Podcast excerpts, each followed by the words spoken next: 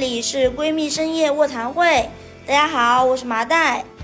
那在刚刚结束的冬奥会呢，让我们看到了更多元、更出彩的体育新星。我们在惊讶于顶尖运动员的精湛技艺的同时呢，也从他们不经意流露出来的伤痕印记中，更深刻的体会到了竞技体育的本质。那不管是排球、乒乓球、足球，还是电子竞技，不同的对抗形式演绎出来了不同的对抗技艺。那相同的呢，是对对抗技艺持之以恒的磨练和永不放弃的精神。在这个三月，网易上流工作室推出了《狂奔吧电竞少女》特别策划，将目光聚集在这样一群女性身上。她们怀揣着梦想。选择了一条充满治愈偏见、不被理解的路，没有成熟的训练体系，花瓶、电竞女团、电竞艺人，贴在他们身上的标签多过了他们的本来的属性——职业选手。有人说，中国女子电竞职业选手是在用不同的方式扼住命运的咽喉，努力留在电竞行业里，在短暂的青春里继续追梦。可是我觉得，只要坚守热爱。总有一方天地。今天做客我们录音棚的嘉宾是退役的中国女排前成员薛明，脱下二号球服，走下瞩目的排球场，他想跟我们说说关于他与电子竞技邂逅的故事。大家好，我是薛明，前中国女排选手。老师，您是从什么时候开始接触排球运动的呀？我是在自己十岁的时候开始，然后从。小一直到专业队，大概是在十五岁的时候，那会儿进入到北京的青年队，北京职业队的青年队，那个那会儿应该算就是职业了吧？呃，因为我比同龄的孩子身高比较高，可能大家的传统印象就是对于身高的孩子不是打篮球就是打排球。对。然后当时我小的时候可能相对比较瘦吧，打篮球大家觉得不太，家里人觉得不太合适，就去送到打排球。当时你们每天的一个训练安排是怎么样的呀？当时在训练时候，让您感觉最痛苦的训练是什么？在国家队的训练安排其实还是呃挺辛苦的。我们大概是上午的八点多、八点半开始要训练，一直到中午，然后午休训练，然后下午起来再训练，全天大概在七到八个小时的高强度的这样的一个强度的训练中。每天，而且我们是周一到周六的全天，然后每周只有半天可以休息一下。我们全年总共加起来就是全天的假期只有三天，包括春节。嗯，他也不能说痛苦吧，因为我们现在训练其实都比都都挺艰难的，就是比较难的地方就是你天，因为我们其实练到晚上一天下来训练就精疲力尽了，然后很疲惫了。但第二天你要真的是马上。调动起自己全部的力量，再投入到第二天的训练中。你要这样一天，每一天的，然后每一个月、每一年这样的重复下来，其实，呃，相对来说是比较枯燥的，并且又是会遇到很多的伤病这样的。我觉得其实这些种种的原因吧，克服他们都是比较难的。那么训练之外，您都会做些什么呢？训练之外，像我的话，因为我们的训练其实环境压就是比较封闭嘛，我们封闭式管理。然后可能每个人的爱好都有不同，像我的话可能会用打游戏来排解一下。其实这个也是跟我现在做的事情也是有有有这种前因后果的关系。我们队友的话一开始还拉着他们玩，但是后来坚持下来的只有我。按照我那会儿的话，接触游戏还是比较晚。再一个，我们没有那个时间，而且我们那会儿也没有条件说现在手机、电脑这样的一个情况。最早的那一会儿吧，在国家队的时候，那会儿是玩魔兽世界，嗯，然后现在就是玩王者荣耀。王者荣耀，你现在是什么段位了呀？最喜欢什么游戏啊？我这个赛季现在是四十多星，我可能玩辅助比较多。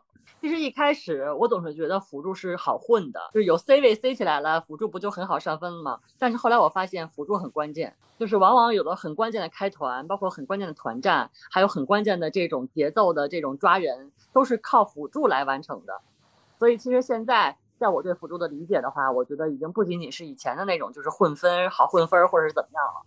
那您一三年是退役后，您有去做一些什么事情呀？退役后，其实我活跃在很多的地方。最早自己是开了一个花店民宿，然后后面呢，因为也是属于体验嘛，后来一年之后就关掉了。然后后面也是一直在推广跟排球相关的事情，然后包括自己又去学了赛车、潜水，包括摩托车。因为我们有看您之前有参加过那个《好身材厨房》这个节目，嗯，然后有在里边推荐一些营养餐。您平时自己私下也会经常做饭吗？您不做运动员后是如何保持身材的？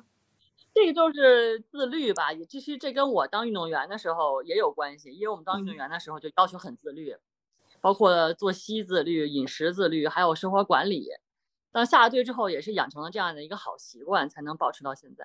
嗯，外卖点的比较少了，刚下队那会儿可能点外卖点的多，但是现在基本上都是自己会做。嗯，就是具体吃什么不重要，选你爱吃的，但是呢，一定要少油、少盐、少糖，这一点很重要。有的时候我们在不经意间可能摄入了过多的油和糖。那么就是您在退役之后也做了很多的这些各种的尝试吗？您为什么会在二零二零年选择进入电竞行业，加入火爆呢？其实，其实，嗯，我一直不就是喜欢体育吗？嗯。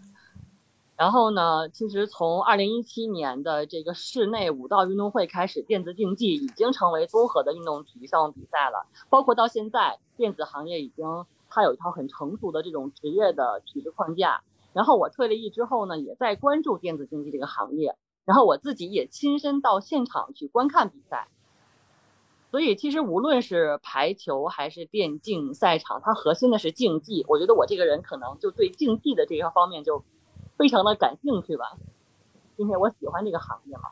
后来呢，就是火爆在建队的时候，他们对于这个整个职业的理解和队伍的规划，我觉得我们是达成了共识。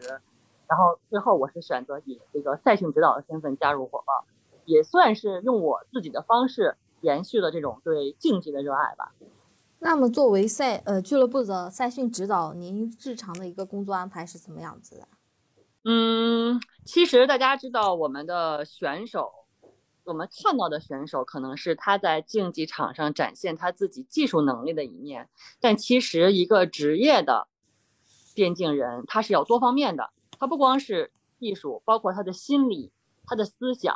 我们从多维度的来去培养他和辅导他，包括像我自己，像目前的这种，尤其是选手都是从素人直接转成职业，那么这中间它是有很大的一部分的路是空白的，它不像我们传统体育，可能我们从体校，然后到青年队，再到专业队，那么我们的每一步的进化它是有规律可循的，那么电竞行业它可能现在还没有，那么我是帮他们来补齐这一段，告诉他们。怎么样来做一个合格的职业人，并且也通过传统体育的这些教育方式和方法来给他们一些指导。比如像他们日常的时候比赛状态不佳或者心情低落时，您都会用一些什么样的方法去，就是鼓励一下他们呢？这个很正常。你像我们运动员打比赛的时候，输了输了比赛也是会很沮丧。那么我们的选手哎状态不好的时候，比赛不好的时候，他这种情绪低落，其实。我觉得怎么说，每一个选手他要做到对得起自己的努力和付出。就是你在打比赛的过程中，你要问自己，你有没有全力以赴，有没有把你平时练的全部拿出来。如果你有，这个比赛输了，那我们不用难过，我们后面再练就好了。那如果没有，我们就总结，那好，你你的问题。其实这个也是一个，我觉得是对一个选选手很专业的角度来对来对他们的一个进行一个非常非常好的一个。帮助吧，就从我这方面来讲。那您也是从传统体育项目来到电竞行业的，您觉得电竞行业与传统体育项目它有什么样的差异？电子竞技与传统体育竞技的项目，它其实是一样的，都拥有较为完善的这个竞赛规则。嗯，像公的竞赛环境，包括我们清晰的这种取胜条件，除了在对抗的这种感觉上不同之外，两者在竞技的本质上毫无差别。也就是说，传统体育其实是展现的更多的是整个人的机能的能量，那么电子竞技它可能展现的更多的是一些我们思维上的东西，这种竞这种较量，但是它共通的就是他们都是较量，都是竞技。所以我们这儿说的一些差异，就像我刚才说的那种嘛，那包括我们从口号也能看到，最早的传统体育的口号是更高、更快、更强，那么随着社会的进步和发展，体育带给的。带给人们的已经不仅仅是这种能力、能量上的这种优良这种这种展现，更是一种寻寻求突破、不断上进的精神和团结一致的优良品质。那么就是我们今年看到的更高、更快、更团、更强、更团结，就是最后又加了一个更团结。就是那我们再说回相同的点，就也就是电竞为什么可以纳入体育？就从我从事电竞行业这几年来吧，其实我们的职业选手和运动员都是一样的，他们每天有这种呃高强度的训练，包括他们要训训练这种专注力、反应力、呃布局能力、这种运营能力，并且他们要不断挑战自己的上限。那么我觉得这都是共通的，并且在整体作战中，他们是一个团队，需要互相配合，才可以取得这种胜利，包括他们的心理和抗压能力。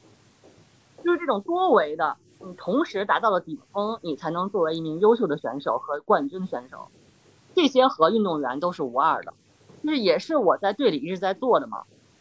就电竞，它作为年轻人喜欢的竞技的赛事，并且这次首次以这种正式赛的项目登陆了二零二二咱们的这个亚运会的舞台。对，它其实是一定程度的打破了原有的偏见，大家对于电竞的偏见。也算是呃电竞历史上的里程碑事件了。选手们呢，就是他们也能够终于站在国际的这种舞台上来为国争光。包括我给他们就是开会的时候，我们也在讲，以前我们电竞的选手，大家最高级的赛事可能就是参加一个全国大赛，就全国性质的这样这样的一个比赛。那么现在，我觉得你们是幸运和幸福的，就是你们可以穿上国旗，来代表我们的祖国去为国争光。那么我觉得这个时候赋予电竞选手的这这些东西是更加不一样的，包括像我自己，我也是曾经站到过亚运会和奥运会舞台的选手。那么从我自己这部分来讲，我可以更多的把我这样的经验，把我这样的经历去传授给他们。就是在很多方面是相同的。其实您觉得为什么电竞选手，他们作为运动员，同样作为运动员，社会认可度就是比较低呢？在现在？嗯，确实是这个，因为社会社会认可度低，但是我觉得是因为大家没有把电子竞技和打游戏这两件事情分开。那么在我们职业人来看，好像就是健身和专项运动员没有分开一样。其实这是两个不同的概念。就是我觉我觉得大家是需要更多的去了解电子竞技。包括其中，他其中不断进取的这种魅力和挑战自我、克服困难的这种精神，我觉得希望使大家能够更多的去了解这一部分。对，这是我们一直在说，打游戏和电子竞技它不是一回事儿。包括我们要求选手也是，你在家打游戏，比如说你你可以靠在沙发上找一个舒服的姿势，我不想玩了，我就不玩了，对吧？我我我我不想打了，我就可以投。但是电子电子竞技选手不可以，我们要求穿戴整齐、服装干净的进到训训练室，那个地方是非常神圣的。我们不可以就是说你躺在椅子上或者那个什么，就是各种姿势来来来这样去进行你的一个训练，那是不可以的。我觉得首首先从各方方面面吧，我们对于电子竞技人的要求，它就跟在家打游戏是不一样的。那可能大家没有看到这部分。您觉得就是电竞这次成为了我们的行亚一个正式项目之后？这对电竞的发展以及它的社会各方面的一个认可来说，会有什么样的影响？像这个传统体育亚运会嘛，嗯，亚运会本身来说，它的这种关注度，那么它的平台，它就是一个不一样的。现在我们电竞通过自己的，就是我们电竞现在能够站到这个舞台上，那么首先对它这种电竞项目就是一个认可。我觉得其实，嗯，而且电竞项目自带这种海量的年轻用户。电竞入亚呢，它同时也可以唤起年轻人对亚运会的关注。我觉得这是一个相互的，并且能够缓解综合性体育关注人群老龄化的趋势。我觉得首先是我们传统体育这边和电竞电竞关注人群这边的一个互补的优势。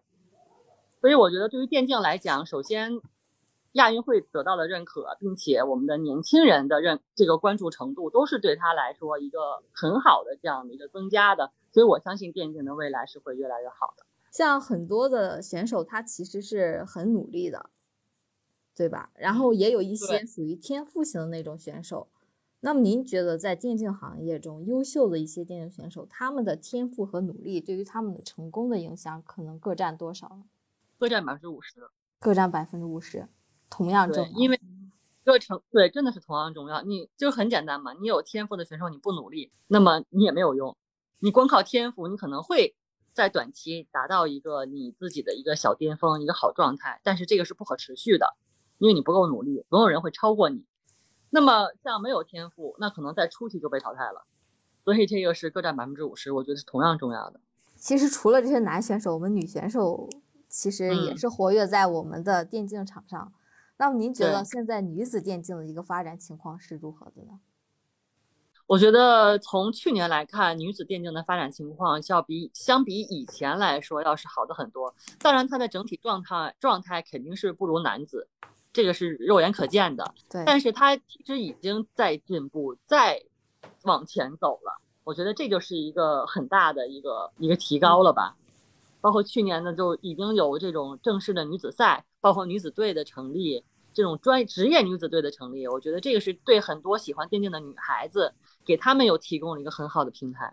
那为什么在这个电竞项目上会出现男女比例其实，呃，有点失调的一个情况呢？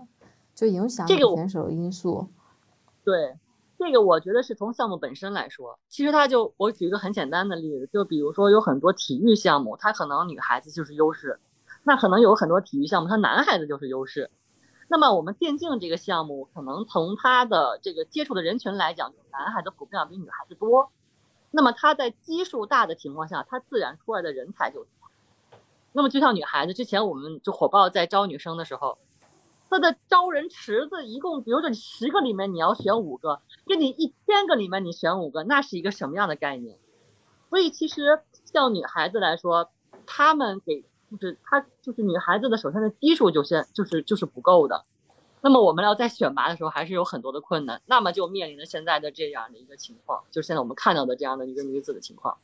但是我相信，有了这个女子赛。包括我们在宣传女子职业电竞的这样的一个平台，就像咱们平台宣传之后，肯定有更多的女孩子能够知道了解哦，原来女生也可以打电竞。就现在，现在的女生可能对对自己可能也没有那种信心，觉得自己能够去打电竞，可能还是也是了解不够多。对，包括其实有很多家庭还有社会的关系，对于女孩子的要求就是说你。好好上大学，然后找一个稳定的工作。可能家里有有些，包括我们就是组队的时候也会有这样的故事，就是其实他的孩子在我们队里受到很好的教育，然后我们教练各方面生活管理的也都非常的严格。然后我们是参加职业专业专业的比赛，并且他的孩子打的还很好。然后呢，但是这个家长的妈妈在他们在参加什么家长同学聚会的时候，人家就问：哎，你孩子在干嘛呀？就打打游戏呢，然后他说：“他说我啊，我的孩子在那个女子职业电竞俱乐部。”那么其他的家长很认同，就说：“啊，你孩子去打游戏去了。”那么那个时候，那个妈妈的心里其实是不舒服的。所以其实就是这种社会上带来的一些偏见和压力，对于我们女孩子打电竞也是有很大的这种困难。对。那么进入电竞行业之后，您有没有遇到过一些比较艰难的时候？其实就是最开始的时候，因为因为刚开始我也对电竞行业不了解，我就是因为自己喜欢，然后周围有很多人就说，啊，你说你你你在传统行业已经取得那么好的成绩，并且你已经做得很好了，你为什么要去要去电竞淌电竞这趟浑水？因为确实褒贬不一，大家对于电竞，对，人家觉得你没必要。就是你明明一个已经就保持了就很好的一个这样的一个状态和形象，然后你为什么要去电竞？就万一就是有人就是质疑你呢？有人要说你呢，对吧？就是网上有很多人骂你怎么办？就是因为那个时候我觉得是比较难的，就是大家不予理解的时候，而反而恰恰是因为这样，我更觉得。我需要站出来为他们讲话。那电竞行业肯定是会越来越好的，也希望自己能够为电竞更多的贡献自己的力量吧。我希望能够以电竞的身份再参加一次亚运会。你有什么想对能对那个刚刚进入电竞行业或者想要进入电竞行业的人的建议吗？我觉得这是一条难走的路，一定要想清楚。包括运动员也是一样，就是当你选择它的时候，不要认不要以为是一时的冲动和热爱，它是一条很难走的路，需要你长期的坚持。面对这种枯燥的训练，这种乏味的生活，你一定要克服它，你才能够最终取得胜利。不是说你入了这个行你就能拿冠军，所以我觉得大家在刚开始接触电竞的时候，还是要自己想清楚你要做什么，你的目标是什么，你能否坚持下去，然后再来选择。要慎重的考虑一下。对，嗯，您当时打亚运会时候是什么样的感受啊？哎呀，我们打亚运会那会儿太难了。我们是在日本打完了世锦赛，就是整个状态都非常疲惫的情况下，然后回来打的广州亚运会。然后，而且我们最后一场还是二那个二比呃零零比零比二落后，然后我们反超连拿三局，最后拿下了冠军。就是太难了，真的就是你不光训练难，你连比赛你都会很难，所以真的没有点意志品质，真的是坚持不下来。所以做电竞选手和运动员都是一样，都是要坚持。对对。但同样，这也是他的魅力所在。就是我打亚运会的时候，打完最后一球落地，我们全场队员抱在一块痛哭。那个时候，我看向观众席，所有的观众也在痛哭，就是那种状态，整个场馆的人都跟着你们一块欢呼，一块一块流眼泪，就是那种氛围，就会让你终身难忘的。那杭亚也即将到来，能对我们电参加电竞项目的运动员说一下祝福吗？我觉得这是你们真的是可以说是人生中的无法忘记的一段非常幸福的这样的一个旅程吧。我觉得可以说旅程就是不管结果是什么样的，你们只要全力以赴就好。今天的节目就到这里就要结束了，快来节目下方的评论区与我们互动吧！当然也别忘了在网易云音乐播客搜索“生图 Radio” 订阅我们，也可以在小宇宙、QQ 音乐、喜马拉雅、汽水儿等 APP 搜索“闺蜜深夜卧谈会”订阅同步收听更多青年亚文化，跟闺蜜深夜卧谈会一起观察。我们下期再见，拜拜。